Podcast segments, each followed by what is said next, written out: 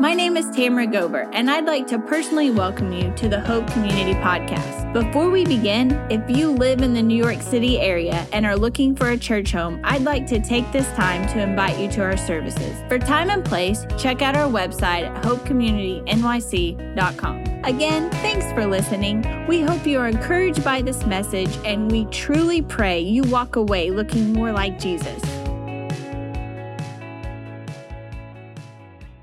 Question for you guys. How many people in the room uh, are optimists? Any optimists in the room?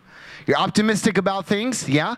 Uh, how many kind of uh, pessimists do we have in the room? And look, usually the pessimists aren't going to raise their hands right now because they say things like, we're more we like to be called realists. That's what we like to be called right? Um, they would call themselves realists but i'm going to go ahead and call you what you are uh, which is pessimist all right? Um, and so like you know i mean there are some people in the world uh, that the glass is definitely half full and there are some people in the room who the glass is definitely half empty. In fact the glass is probably empty like a lot of the time where is there even water coming? Like that's that's kind of a pessimist attitude, right? I'm sorry, a realist attitude. Okay, um, but uh, but I kind of see it like uh, when I think about optimism. I don't know if you guys have seen like Winnie the Pooh, um, but I the ultimate uh, optimist. Tigger is kind of, you know I'm talking about? Like bouncing all over the place all the time. He's like, whoo, you know. But that was pretty good, actually. Um, but uh, he's always kind of around. Um, and then I just think of like the realist as kind of being the Eeyore of the group. You know what I'm saying? Like kind of the everything is bad. But, uh, but yeah, and, and, and like you think about the relationship between them, right? Like I think that like Eeyore is probably like, I think that Tigger is probably like, like always trying to like make Eeyore like feel better. Like, hey, buddy, boy, like there's this things are good. Like you don't have to. And like I feel like Eeyore wants to stab him.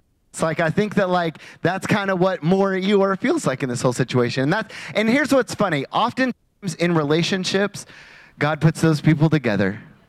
And you've got an optimist and you've got a realist, pessimist and they are together. And uh, this is just kind of how God does things, you know. Um, and I, uh, I don't know if you know which one I am um, of the whole thing, uh, but I tend to be like raging optimistic about everything. Uh, I don't know why. It's just that nothing is ever like, there's always a brighter side for me. There's always a silver lining for me. If something, you know, comes down, I'm saying I don't get like bad news, but if like something goes down, um, I'm usually the person that is like, but here's the good thing that could happen. Here's the good part that could happen. And I feel like, I don't know, I just feel like that's something that I've always had and, uh, and that I try to have uh, because I don't want to sit around and think about the things that might go wrong. Like, that's not fun for me in life. And so I think about the other things. And, but here's something that's so interesting. Like, as optimistic as I am about things, I read in the scriptures, and I read especially, especially in a verse like Second Corinthians chapter 5, or a chapter like Second Corinthians chapter 5, and I look at Paul, and his optimism is so much higher than my own.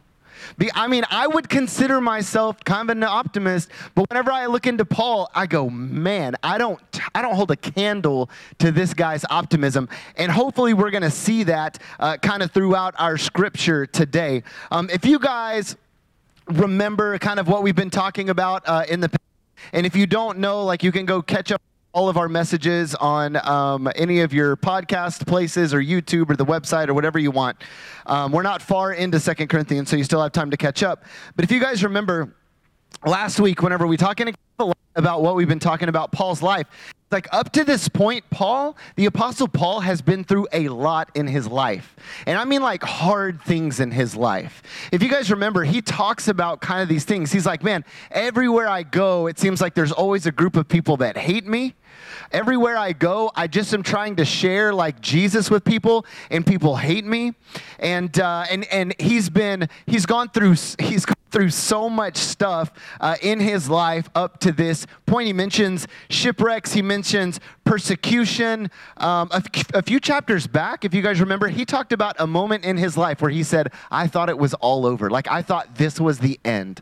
I thought that what I was experiencing and the persecution that I was experiencing, I thought it was done. Like, he was like, if you would have had me put money on it, I would have said, I am going to die in this moment because of the severe persecution that he was going through. And, uh, and he lived in, in a reality, if you think about this, he lived in a reality where he was either seeing persecution happen to Christians, his friends, other people, or he was experiencing persecution himself. And, uh, and Paul knew, Paul knew that the chances of him dying for his beliefs were incredibly great. He lived in a time where he knew that his chances of dying were incredibly great. Who, who all has died before? He's had to watch Stephen be martyred. You know, he's had to watch, he, he was a part of martyring Stephen, right? And, and I'm sure it was a nightmare for him to think back at that and think about those things. And he knows that that very much alive still, and that people are coming after Christians and they're trying to eradicate Christianity from the world. And they started by killing Jesus. They were like, we are getting rid of this movement that's happening, and Jesus was the first to die. So if Jesus is going to die, Paul and the rest of the disciples and everyone else who's sharing Christ are like, man, our chances of living are slim to none if we are vocal about our faith, if we are vocal sharing gospel with people, um, it, is, it, is, it is going to probably eventually happen. Yet he says this, what we just read a second ago in that, is he says that he never loses heart. We talked about that a little bit last week. And he also says that he's always of good courage. You want to talk about an optimist?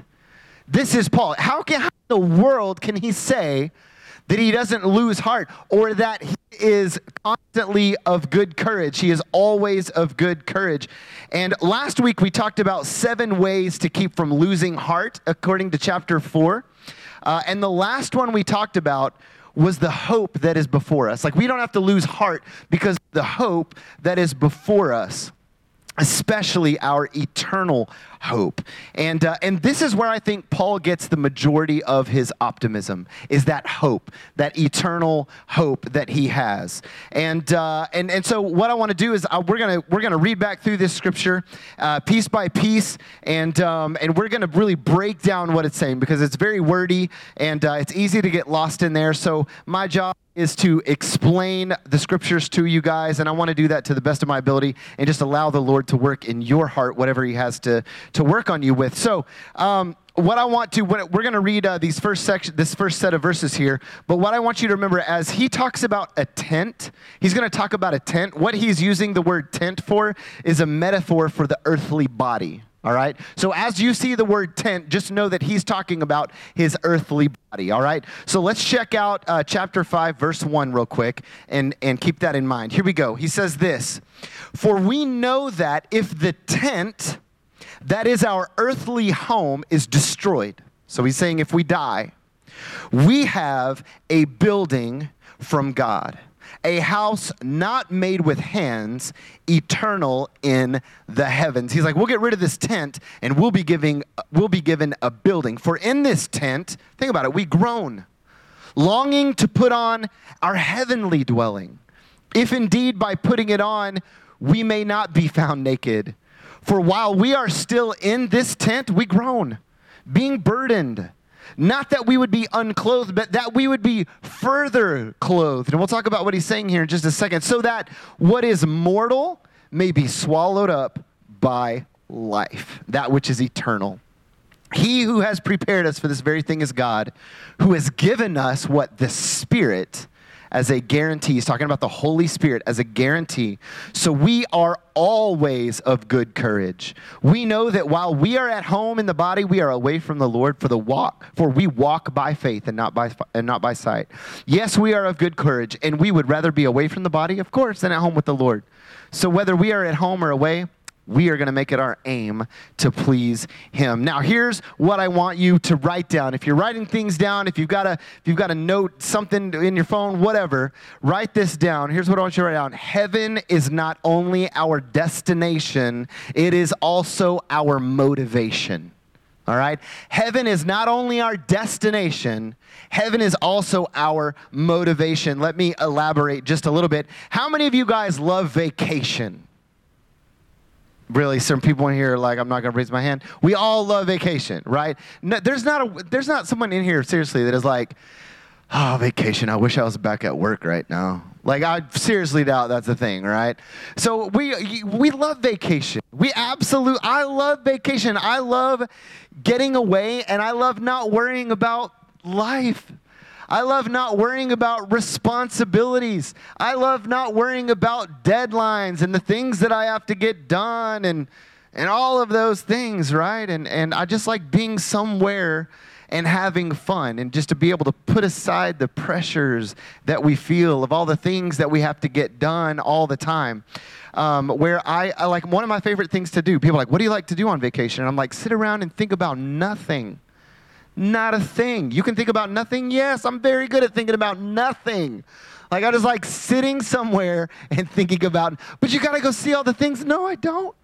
No, I don't. I live in New York. like, I've seen a lot of things, okay? I want to go and I just want to sit and I want to think about nothing. Um, and here's, here's what I heard somebody say one time, and I thought this was really good. Uh, I heard somebody say that a great way to live a happier life, a great way to live a happier, this isn't spiritual by any means, okay? But a great way to live a happier life is before you leave for your vacation, have your next one already planned.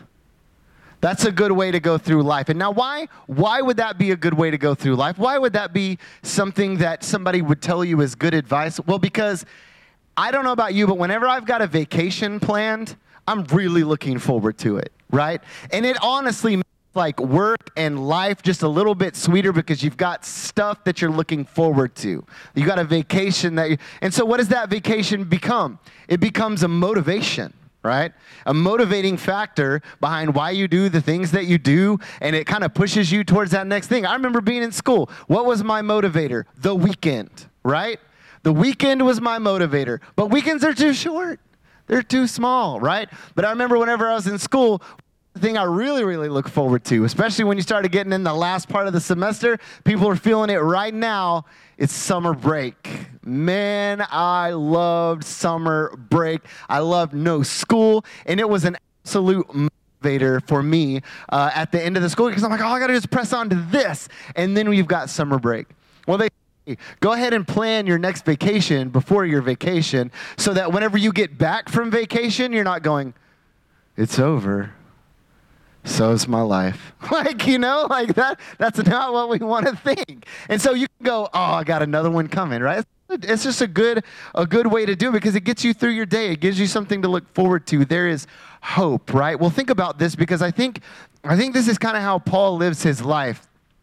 Paul understands something. He understands that heaven is absolutely unimaginable like what we're going to experience in heaven. He's talking about, he's talking about, you know, in that section of scripture, the day that this body, this tent goes away and, and we're given a new body is what he's talking about. And he's like, man, we get to be before God.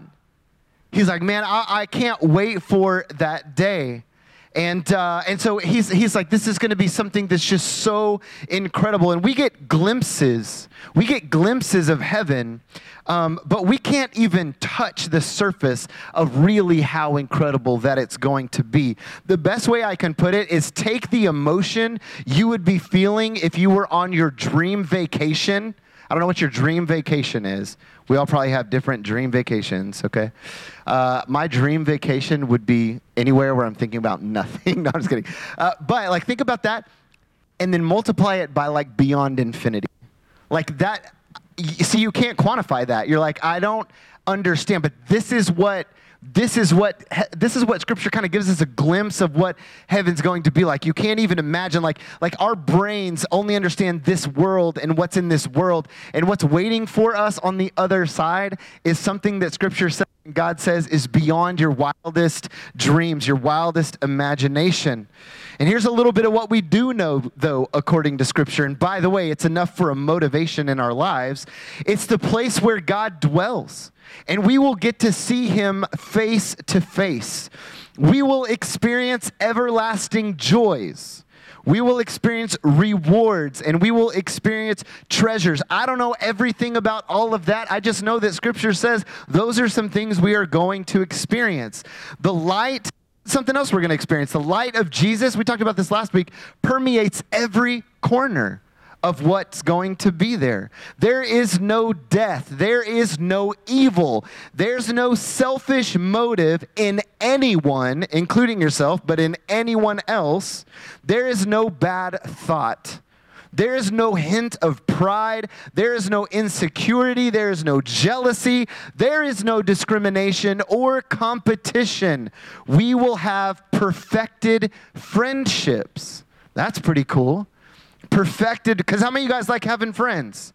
Yeah, but how many of you guys like it when you're fighting with your friends? No imagine everybody having perfect attitudes and everyone understanding everything perfectly like you're all oh man that would be incredible right i can imagine my friendship with my kids no animosity in between us at all it'll just be beautiful but uh, our knowledge and our understanding will increase dramatically. And I said, Amen.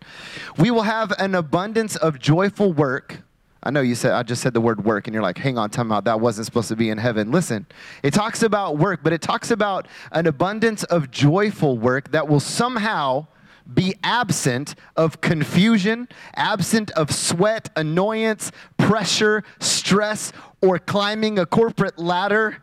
We will work for the joy of work and not because we are lacking. Not because we're lacking. And I know you're thinking about that and you're like, man, work doesn't sound like the best thing in the world. But think about this for a second. There are a lot of people who retire and then they go get to work at things that they love doing and you go talk to someone who's retired and working for nothing, they are immensely happier than any person that is actually working for a paycheck or working for uh, elevation in the in the company or whatever. So if you can imagine, it's just like I mean that is I'm serious, like way low on what it's really going to be like, but it's like this retired person being like I just want to go do what I love. Like that's all that's what we get to do. We get to do the things that we love to do. And we don't even really understand all the things that we love to do yet. Um, there are streets of gold, and there are mansions built for each of us that Jesus has prepared himself. And we will have new perfected bodies, is what the scriptures say. I don't know what a perfected body will be like, but I can certainly tell you what it's not going to be like right here all right um, i don't know uh, you know like everything there is to know about heaven but man it, it gives us really great ideas. Like there's going to be no hardships. Can you imagine a life like that? No hardships, no tears, no pain, no suffering. We're going to be at complete peace. And again, all of that is not even scratching the surface. It's just what we're allowed to know, and it's not everything. Um, and in Philippians, Paul says these famous words. He says, To live is Christ. Let's see how Christian you are. To live is Christ, but to die is gain. To live is Christ, but to die is gain, right? And that sounds a little morbid at first, right? But he says something similar in the scripture that we just read. He said, Not that we would be unclothed, but that we would be further clothed. He's like, he's, he's, he's not like, I want to like die and, and, and, and be rid of this body. Like, he's not being like morbid in any of this. Uh, it's, he's like, I want to be more alive. I want to be more alive than I already am.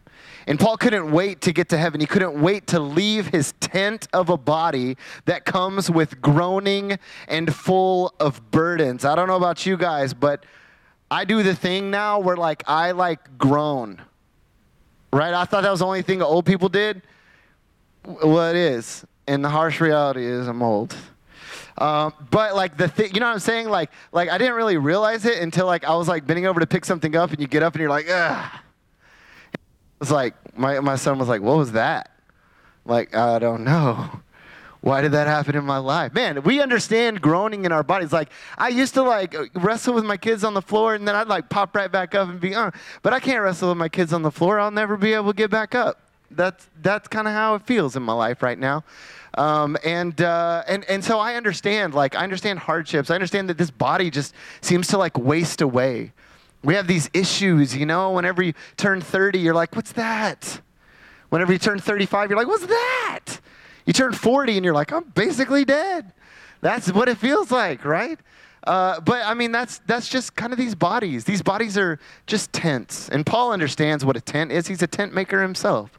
He understands good and well, and I love I love that he uses that as a metaphor. He's like, that's that's what this is. He's like, well, one day we're gonna be we're gonna be clothed further. He's like, it's not not just that I want to like be unclothed from this. He's like, I want to experience a clothing that is beyond this, something incredible. And, uh, and so heaven is not only our destination, it's our motivation. Um, and, and here's something do you, do you guys notice how Paul lives like all of this is guaranteed to happen? Like he talks like this is a real thing. He talks as if like this is for real going to happen. Like he really believes it. Uh, Paul is positive that there is a heaven, and he is positive that he's going to be going there. That's how he talks in this. He absolutely knows for sure. And how does he know this? How is he so confident? Well, look at what he says because we can be as confident as well. And this is where our courage comes from, by the way. He says this in verse 5 He who has prepared us for this very thing. What's this very thing? These new bodies being swallowed up by life. He who has prepared us for this very thing is God, who has given us the Spirit as a guarantee. Now, sometimes the beauty of the Greek language gets trampled on by our English language. The Greek language is very beautiful. They have a lot of things that explain a lot of things and a lot of words for a lot of words. And they, like we talk about all the time, they have like different words for love, right? And we just have one word for love. And it's like, I love my mom, I love Jesus, I love pizza right? Like we have one word for it all. But the Greek language is incredible. And, and sometimes our words, our words just can't paint the picture. So the Greek word that is translated in English to the word guarantee here, where it says, is God who has given us the Spirit as a guarantee. If you look, if you have some other translations in the room right now, uh, it might also be translated as earnest right? Uh, it also like a, like as in earnest money, or it might be translated like as a down payment. That's another way that we can translate this word. Um, like if you guarantee a transaction or give like earnest money or a down payment for something or on something, you're telling them that this transaction is going to happen. It's like a covenant between you and this person. I'm giving you this money, I'm telling you that I'm in. Like this proves to you that I am in, right? But listen to this beautiful picture. The Greeks also use this word as their word for engagement engagement. I'm not talking about like where you engage in something. I'm talking about engaged to be married. That is also how they use this word. And so, like, uh, Tamara and I, um, we just celebrated our 18th anniversary yesterday. 18 years. Uh, and uh, it was 20 years ago that we met. Uh, it was 19 years ago that we got engaged. And, uh, and, and so, you know, um, I, what, what did I give her at our engagement? I gave her an engagement ring, right? And, and what did that ring signify to her? This is it. Like, this is happening. Like, I promise to you that we are going to get married. And I realize that, that the more things progress, like, the less. Um, serious things become like engagement ring engagement rings sometimes now they're like uh, it's more like a promise ring. Like ah, i might break my promise though. But like man whenever i gave tamara and like what an engagement ring is supposed to mean is that i give you a ring telling you that i'm going nowhere. Like you are the person and we are going to be together forever. Like this is it You've found it, right? And we counted down the days uh, until we were married. And every time, you know, that uh, Tamara was, would look at her finger, it would tell her it's happening. Like, this is it. Like, it's going to happen. And you know what Paul, this is, this is, why, this is why Paul was so confident. It's the same reason that you and I can be confident is that what, let me think about what he's saying here in that as a guarantee. We have an engagement guarantee from God that we will one day be united with him. We are, he is engaged to us. That is what this scripture is saying right here. If you read back, it says, Is God who has given us the Spirit and as an engagement. He's given us that Spirit as an engagement. It's such a beautiful thing that these old bodies who ache and groan and experience extreme hardship will one day be perfected. We will no longer live in this tent of a body, but rather a building built by God. And, that, and, and it's a guarantee. And the guarantee, the engagement ring, if you will, is the Holy Spirit. That is our engagement ring that He has given us. And when things are tough, we can look at that ring that Holy Spirit that is in us, and we can be reminded of everything that God is going to do, of reminded of what's to come, that unity that's to come. And I think this is what Paul often did. When we are afflicted, remember what he said last week in, in those scriptures. He said, We're afflicted, right? But he said, But we're not, we're not perplexed. When we are afflicted, or he says, We're not crushed. When we are afflicted, we can lift the ring and it will keep us from being crushed. When we are perplexed, the ring keeps us from being driven to despair. When we are persecuted, the ring reminds us that we are not forsaken. When we are struck down, the ring keeps us from being destroyed. We're able to look. Paul constantly was looking at that engagement ring. He was saying, I've been given the Holy Spirit, and he has been given so much courage. And this is why in verse 6, Paul is able to say, So we are always of good courage because we look at that engagement ring that God has given us as the Holy Spirit, and we can always be of good courage because it's happening.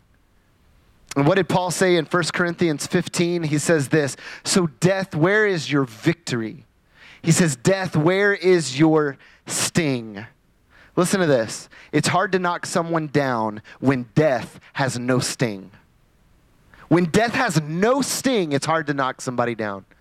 Because there are a lot of people, there are a lot of people who are afraid to die. And sometimes death can be a motivating factor to something. Sometimes death causes us to do things because we feel like that it's just the closing of a door. Like death is going to be it. It's going to be over. The door is going to be shut. But as we know, as what is said in Scripture,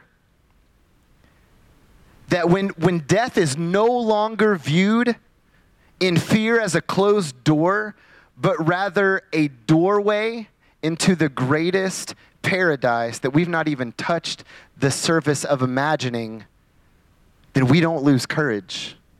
We absolutely do not lose courage. And there's something greater waiting for us on the other side. And, and let not it just be a destination, but let it be a motivation. A motivation, as Paul says here, to walk in confident faith and not by sight. Not only by what we see in front of us, all right? And then he kind of throws this reminder in verse 10. He says, For we must all appear before the judgment seat of Christ, where everybody gets kind of uncomfortable right now, so that each one may receive what is due for what he has done in the body, whether good or evil. Now, in, under, in, in order to understand what Paul's referencing here, we have to understand the context and the audience to whom he's writing, of course. So when we hear judgment seat of Christ, we think, uh oh, that's going to be the moment where he looks at us and he's like, you can be in or you can be out, right? You're going to be guilty or you're going to be innocent. But one that wouldn't make sense in this context because Paul is talking about the reward of heaven and he's talking about new bodies. Why would he all of a sudden throw it around and be like, oh, we're all going to be judged, right? Well, so what's he talking about here? And also, our debt has been paid by by Christ. So he's talking to believers. Like, we're not going to experience that judgment seat, the throne of God. He's like, this is you're either going to pay for your own sins or Christ has paid for them on your behalf. Like, so that doesn't that doesn't make sense. So, what's he talking about? What judgment of Christ is he talking about in this seat that we are going to appear before? Because it does say we're going to appear before some sort of judgment seat, right? So, again, let's go back to the Greek because it really helps explain things. Uh, the Greek word for judgment seat is bema. Everybody say bema. Bema, right? Okay? Which was a judgment platform, but here's what it also was it was the platform where athletes would stand like like I mean, I guess I would say like if you picture the Olympics or you picture like any kind of like um, sporting event where at the end people are they receive some sort of like reward, right? Uh, like like the Olympic times, for instance. You you know they got like first place and then second. and third place, right? And so that what that was called back then was called the bema, and the people would come before the bema, and then the person who was on the judgment seat, bema, would be the person who would hand out the rewards to the people. And so back our time, for our time, it would be uh, medals right around their neck. But what was it back in their time? Do you guys know what they were handed? Crowns. They were given crowns. And so whenever he's talking about a bema here, this is essentially what he's talking about. He's talking about this moment, this bema seat, where they understand very well that it's about crowns or rewards that people are going to experience and receive. And so he's basically saying, look, He's saying, For we must all appear before the bema seat of Christ, so that each one may receive in order to, to get a, re, in other words, to get a reward, what is due for what he has done in the body. So what he's saying is, he's saying, Look, you've been this body, you've been given this life. And Christians, what we're going to do is we're going to stand before God. There is going to be a judgment. He's going to look at our lives and he's going to reward us based on what we have done in our bodies. And you're like, yeah, but Gregg, he also talks about whether good or evil. What he's talking about here is what your intentions were behind the things that you did.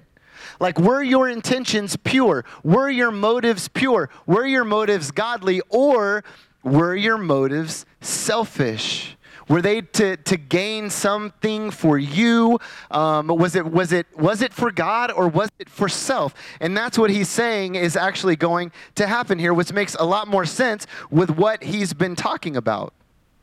And so the Bible talks about different crowns that we'll receive in heaven based off of what we have done uh, in other places. And, uh, and so this is absolutely a reference to that. So, do we live with that knowledge at the forefront of our minds? I don't, I don't know that I do. Like, whenever I'm reading this, I'm, I had to be reminded that I'm going to stand before God and that there is going to be a judgment based on the things that I've done with this body that He has given me. And I'm either going to receive rewards or I'm not. Like my deeds are either going to be shown as having evil intentions behind them, like selfish intentions, or they're going to be shown as having good intentions behind them. That is, the Lord was doing these things, right? And and I, I don't know if we live. Uh, if you, can you think of the motivating factor that would be though if we lived with that in our minds? See, that's what I'm saying. Like he's he's so optimistic about so many things because he's like, man, I'm going to have a new body. We're going to experience heaven, but also we're going to receive rewards based on what we've done. Man, he, this is what is a, this is how he's able to be uh, so optimistic about things. And I love that he uses all of those things as a motivating factor. And uh, some of you guys might be saying, yeah, but but really, like we do our work so that we can receive rewards. Isn't that itself not like good intentions? No, because God has set up this reward system. He straight up said, Look, I want to reward you. I can't wait to reward you, right? And, uh, and so, no, it's not bad. It's, God gives that to us as a motivation. Hey, you're going to receive crowns, you're going to receive rewards uh, for what you've done. And then he goes on, he says in verse 11 through 17, um, check this out. He says, and we're going to really focus in on one verse, but he says, Therefore, knowing the fear of the Lord, because this is this has given him a fear of God, like a great respect, not like a like I'm afraid of God, but a like a great respect for God. Therefore, knowing the fear of the Lord, we persuade others. But what we but what we are is known to God. What is he persuading them of? That their intentions are pure, their motives are pure. And I hope it is known also to your conscience that our intentions are pure. We are not commending ourselves to you again, but giving you cause to boast about us. Like, be, be proud of us because we are the ones that are doing things of pure motives, like not these false teachers that you're listening to. He says, so that you may be able to answer those who boast about outward appearance and not about what is in the heart. He's sorry, he's directly speaking to those um, false teachers that are trying to teach the church in Corinth something that is a different gospel. And in 13, he says, For if we are beside ourselves, it's for God. If we are in our right minds, it's for you. For the love of Christ controls us because we have concluded this that one has died for all, therefore all have died. And he died for all that those who live might no longer live for themselves, but for him who for their sake died and was raised. He says, From now on, therefore, we regard no one according to the flesh. We don't think about anybody else anymore in a fleshly kind of way. Even though once we regarded Christ even according to the flesh, we regard him thus no longer because they think of things through the Spirit. Therefore, if anyone is in Christ, he is a new creation. The old has passed away. Behold, the new has come. Paul was accused by all the false teachers in Corinth of being in it for himself. And they were saying the motivating factor behind Paul's letter and his visits were to boast in himself. But here, Paul is reminding them that his words are proof that his motivating factor behind anything that he does is not selfish, it is not evil, it's not for outward appearance, but it's a result of what Christ has done in his heart. It's a result of the new creation that Paul has become. Paul is saying essentially this because Christ died, old Paul died. And he's saying because Christ died, Paul can now actually live. He's saying I had to die to my old self so that I could actually become alive. And so Paul is not doing these things. Uh, Paul is not doing the things he is doing because of a love he has for himself. Look what he said. He said he's doing it because of a love that he has for God. I love how he puts it. The love of Christ controls us. Put that up there real quick. The love of Christ controls us. I want to think about that for just a second. Those are very, very powerful, powerful words. Whenever I was, uh, well, actually, I wasn't really a kid. Like uh, my son and I, um, we uh, we had like these RC cars. You guys know what I'm talking about? Like uh, RC stands for remote control. Um, but uh, we had these RC cars that could go up to like 60 miles an hour. Like they were insane. Um, and uh, they ran off battery, but like we really kind of got into it, he and I. And so we had like a neighborhood where we had like a really long street, and it was really fun because like we had some neighbors that would want to like race our RC cars down the street sometimes. Except we'd always beat them because they can't go 60 miles an hour in the neighborhood. But uh, we would always just race them, and they would go back and forth, and they were just they were incredible. They were so fun. And uh, where we lived, we even had like a that you could go and like race them around and all that kind of stuff. And but here's the thing about the high end race cars, okay? Like the high end RC cars is that you had to turn off and on. You had to turn things off and on in like a specific order or your remote control car would go nuts. So in other words, like you had to make sure that you turned your remote Man, I wish this thing would start working. We had a we had a thing where you could turn the remote control uh, like on, then you turn your RC car because if you turn your RC car on without the remote control, I know you guys are like, this is riveting. This is it's about RC cars right now.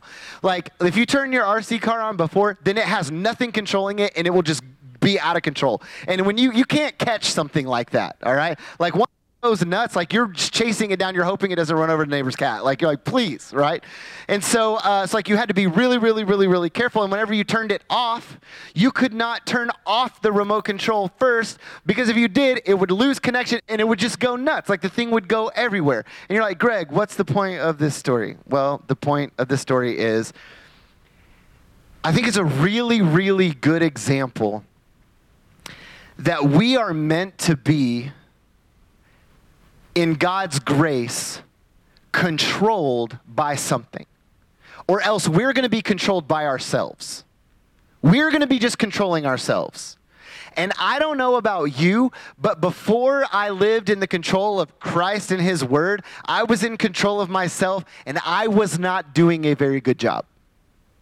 Like I was left to my own understanding about things, and I'm like who has that kind of ability and capability to steer yourself in a direction that you know for a fact is going to lead to everlasting joy in your life and not be miserable? Like i made terrible terrible decisions and i was just like that rc where i'm just going here going there running over the neighbor's cat. Like that is what i didn't really do that but like that is what my life was like. It was just completely chaotic.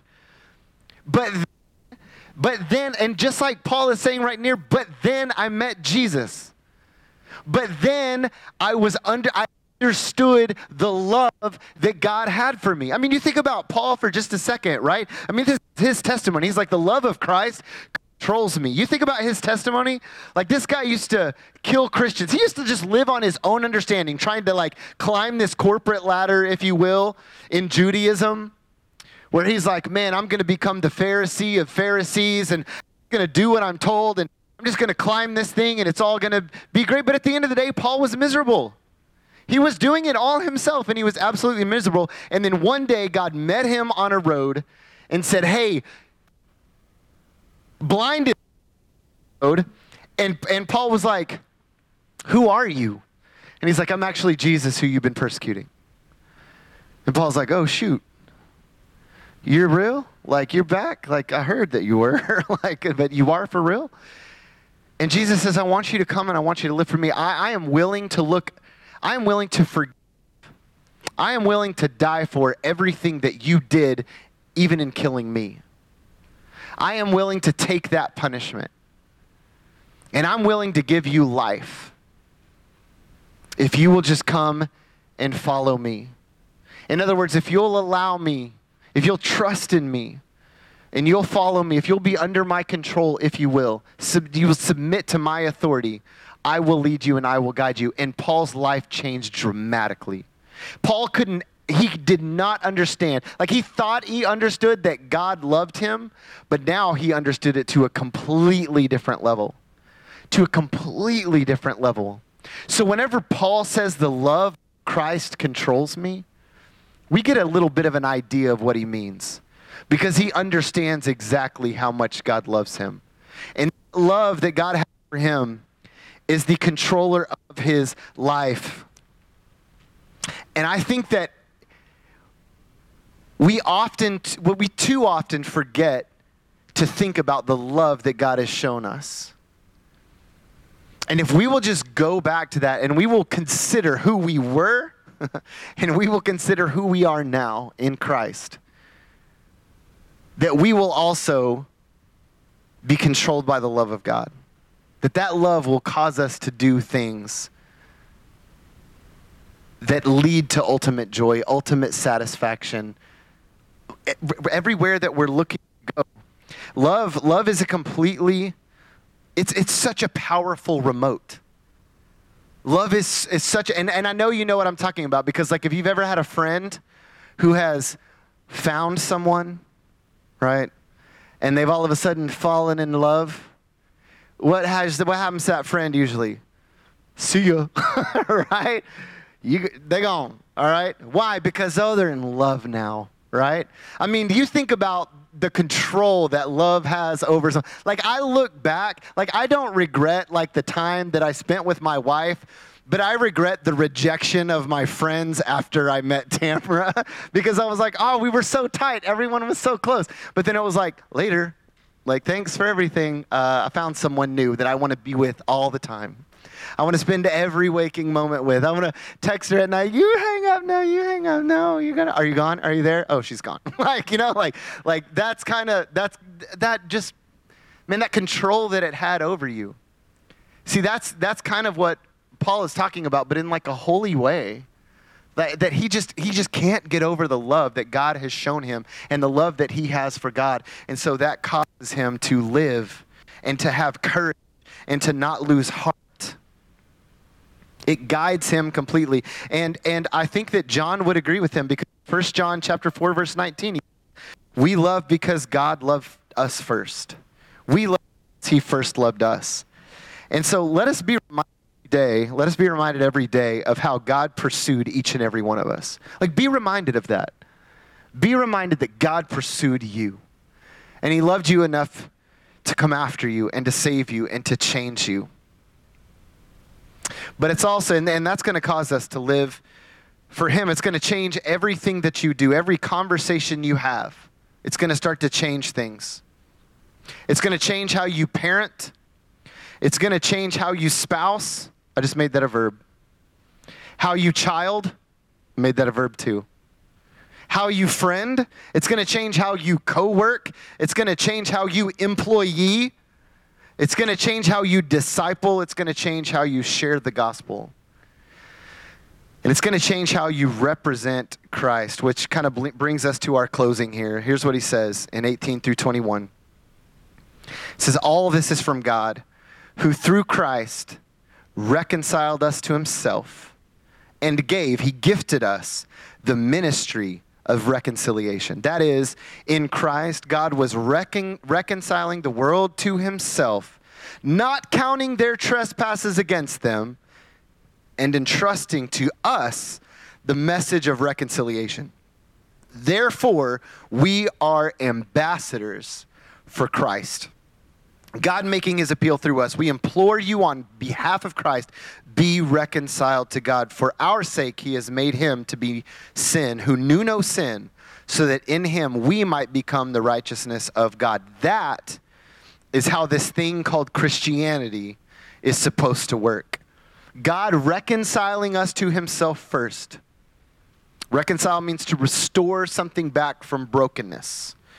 Our sin has broken our relationship with God and to restore us, God made him, Christ, who knew no sin, to be sin. In other words, Christ, who was in every way righteous, took our sin that made us unrighteous and he became that sin so that in exchange he could give us his righteousness. And God, through Christ, reconciled us to himself and he gave to us the ministry of reconciliation. He said, I'm going to gift you, I'm going to give you the opportunity. That reconciliation that you've just experienced with me, I'm going to give you the opportunity to be a minister to others about that reconciliation. And what does Paul say? God, in his sovereignty, has chosen to use you and I to make his appeal, to share this incredible news with others as his ambassadors. I love the fact that he uses the word ambassadors there.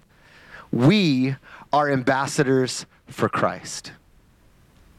You and I, for all who put our faith and trust in Christ, we are ambassadors for Christ. And ladies and gentlemen, this is the highest of honors that we could have. Ambassadors for the Lord Himself. People are blessed enough to represent their country, but you and I represent the kingdom of God. Wow, what a deal. Our lives, our words represent to the world the love of God, and that is no small task. I was immediately reminded of Paul's words in Ephesians 4:1. Live a life worthy of the calling you have received. What's a calling that all of us have received as believers?